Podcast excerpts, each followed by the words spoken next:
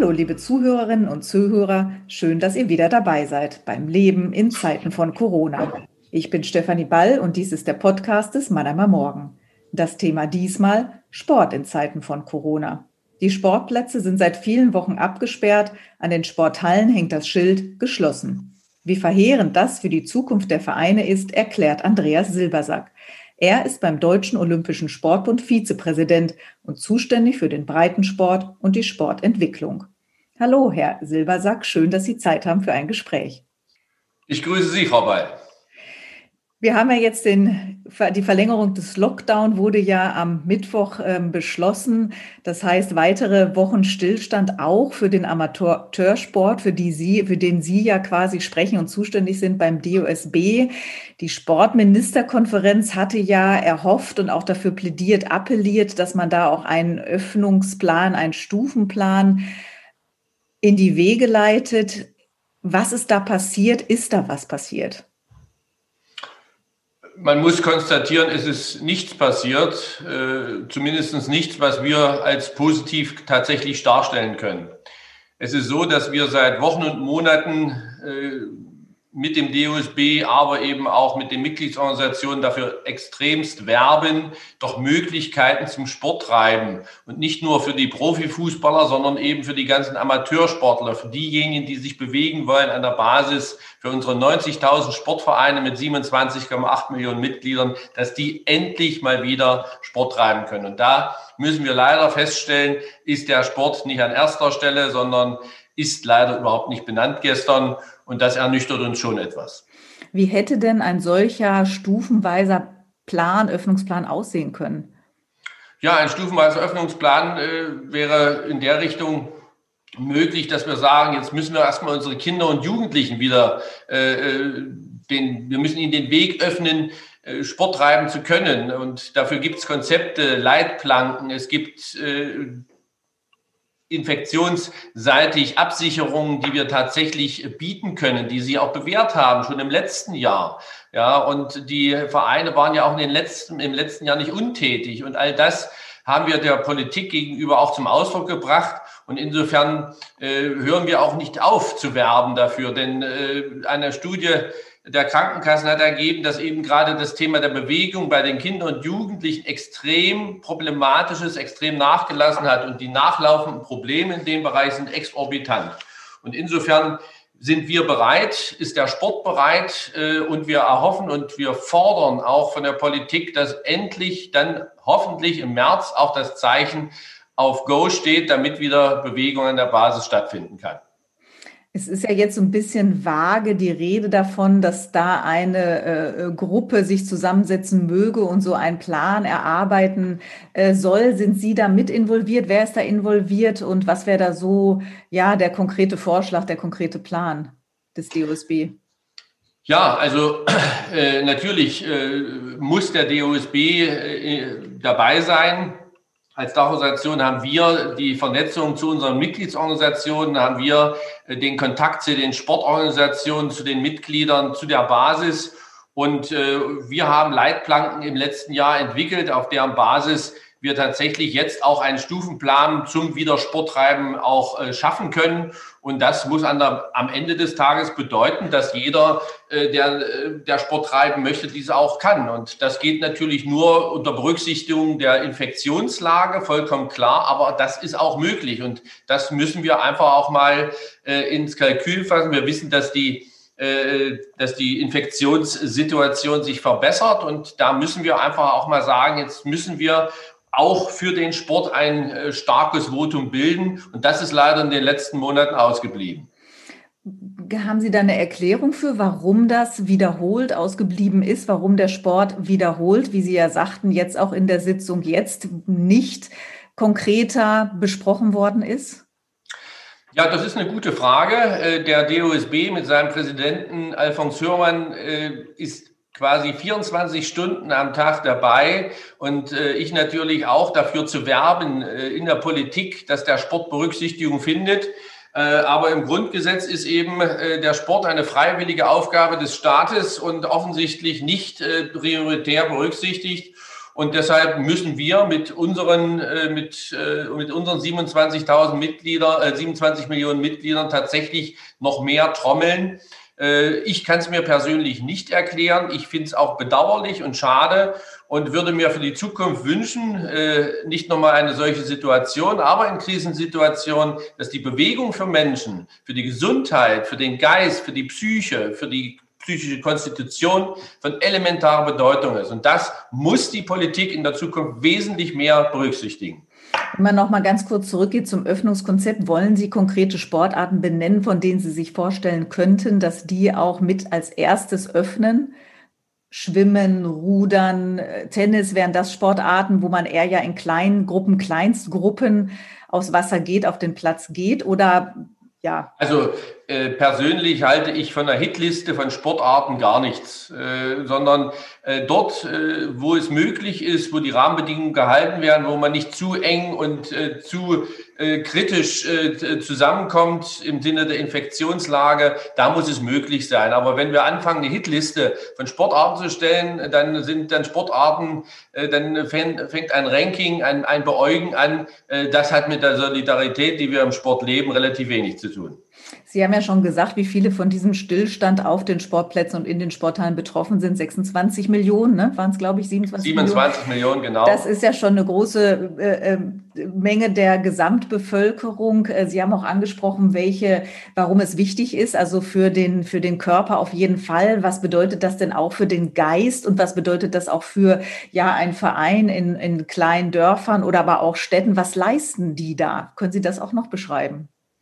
Also da muss man erst mal sagen, dass es unglaublich ist, welche Solidarität äh, in den Vereinen, welches Zusammenrücken äh, in den 90.000 Vereinen. Und man muss ja sagen, es sind ja im Wesentlichen Basisvereine. Ja? Das, was wir im Fernsehen tagtäglich sehen, äh, Fußball-Profivereine, das ist ja quasi nur ein, ein Funken an äh, der Anzahl an Sportvereinen, die tatsächlich innerhalb der 90.000 sind. Und dort findet tatsächlich Solidarität statt. Also man verknüpft sich sozial, man findet andere Formate in dieser Zeit. Stellen Sie sich vor, dreimal die Woche, viermal die Woche sieht man sich auf dem Sportplatz in der Sporthalle interagiert, hat sozialen Kontakt, hängt zusammen, äh, hat Freude. Das ist ja wesentlicher Lebensinhalt.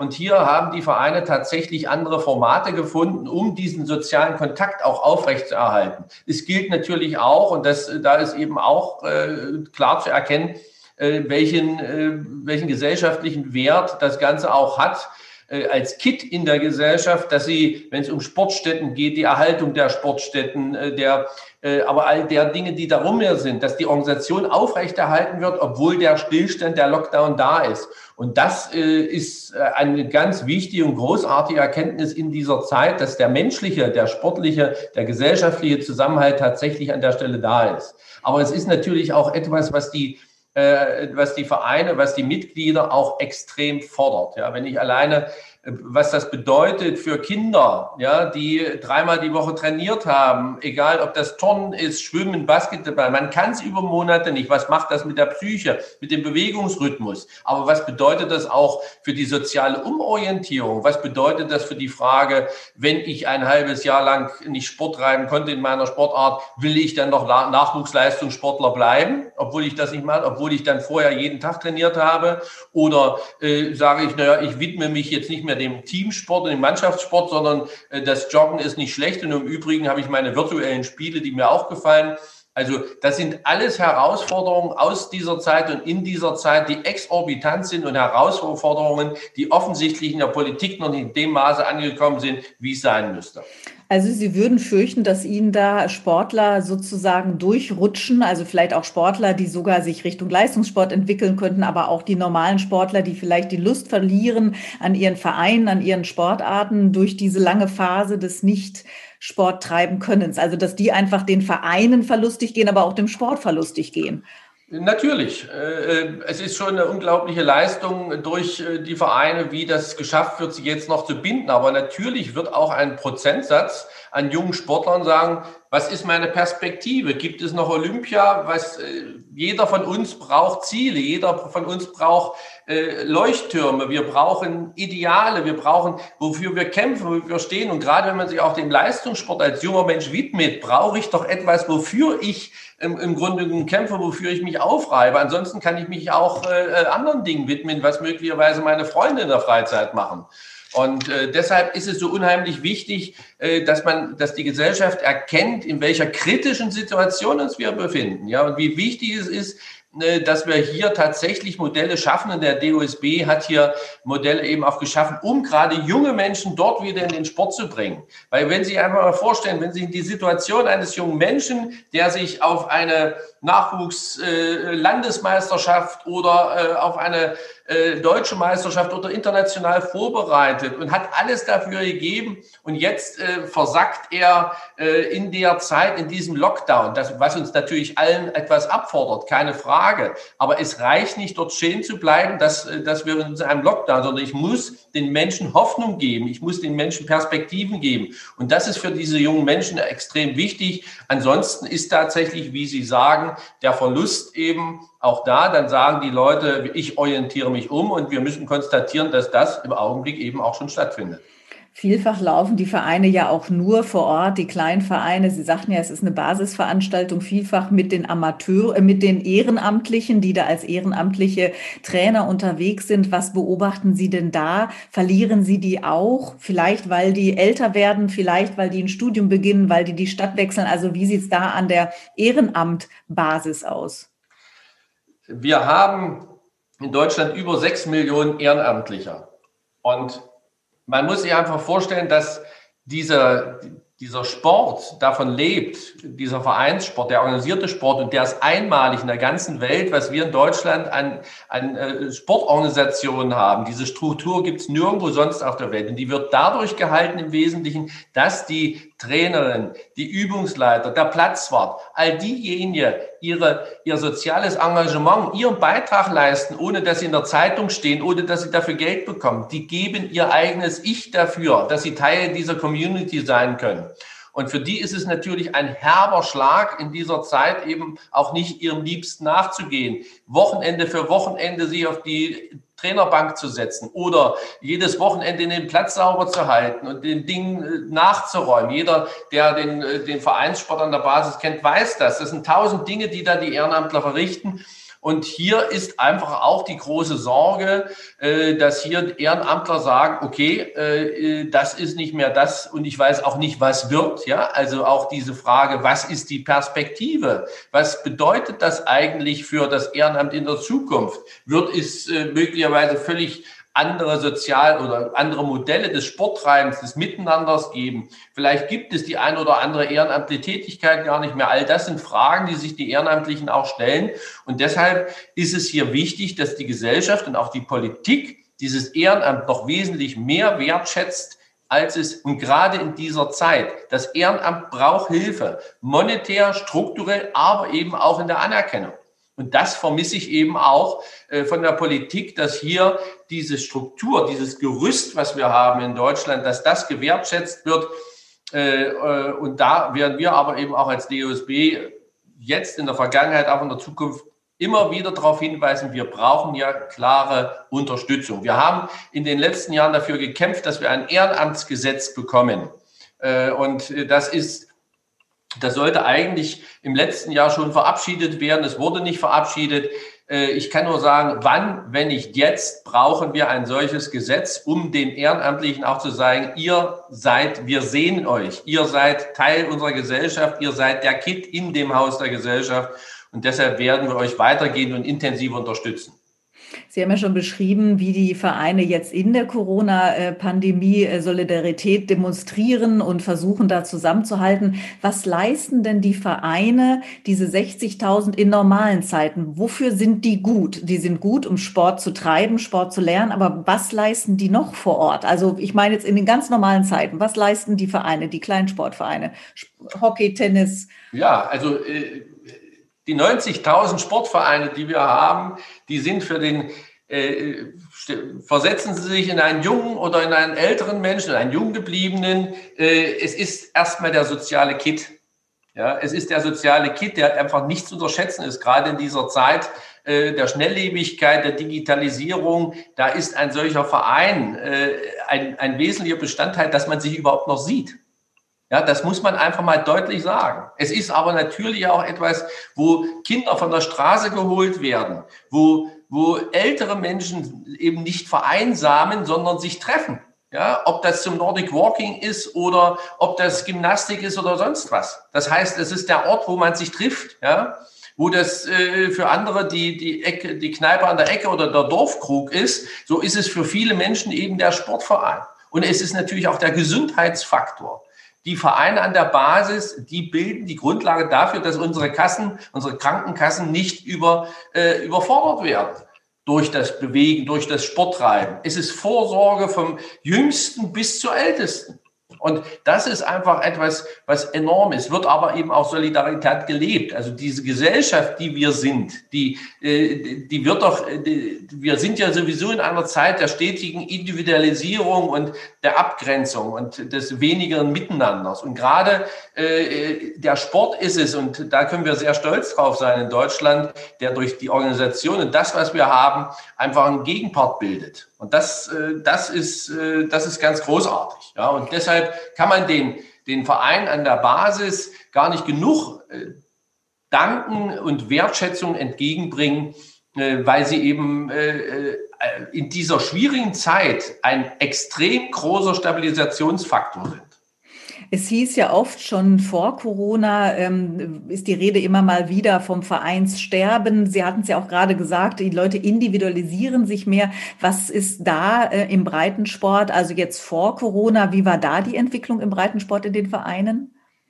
Naja, vor, dem, äh, vor der Corona-Krise war es natürlich so, dass äh, der Verein, äh, die Struktur eines Vereins, nicht nur eines Sportvereins, sondern auch Kulturvereins, ist ja seit über 120 Jahren immer dieselbe. Ja, sieben Leute gründen einen Verein, es gibt einen Vorsitzenden, es gibt einen Kassenwart und so weiter. Und äh, man kann sich vorstellen, bei 90.000 Sportvereinen müssen ja erstmal die Positionen besetzt werden. Wer macht den Vorsitzenden, wer macht den Stellvertreter, wer macht den Kassenwart. Ja? Und äh, in einer Zeit, wo Menschen äh, auch durchaus wechseln, äh, stellen Sie bei jungen Menschen zum Beispiel fest, dass die sagen, ich stelle mich doch als Stellvertreter jetzt nicht 15 Jahre an, bis ich dann mal Vorsitzender werde, sondern sie haben andere Vorstellungen. Das heißt, der Verein als solches in seiner Struktur unterliegt auch den Herausforderungen der Zeit und der Zukunft. Äh, das heißt, es gibt andere Modelle. Es gibt auch, äh, es gibt natürlich auch viele junge Menschen, die sagen, warum soll ich meine knappe Zeit äh, für die Vereinsarbeit, warum soll ich mich da einmal im Monat hinsetzen, um irgendwelchen formalen Mist? Ich möchte hier Sport treiben. Äh, und das ist alles. Äh, und das sind, das sind unter anderem die Herausforderungen dieser Zeit, also ehrenamtlich zu finden, die Vereinsarbeit machen, Übungsleiter zu finden, die sagen, sie setzen sich jedes Wochenende hin und setzen sich nicht allein mit äh, der Freundin oder dem Freund an den Badesee. Und eben auch Leute, die das Ganze drumherum ohne großen Erscheinungsfrieden zu machen. Das ist die Herausforderung. Und diese Herausforderung war vor Corona. Und durch Corona sind diese Herausforderungen natürlich nochmal ein Stück weit explodiert, weil äh, diese Herausforderung, wie sieht der, Zug, der Verein der Zukunft aus? Was bedeutet Digitalisierung? Welche Modelle?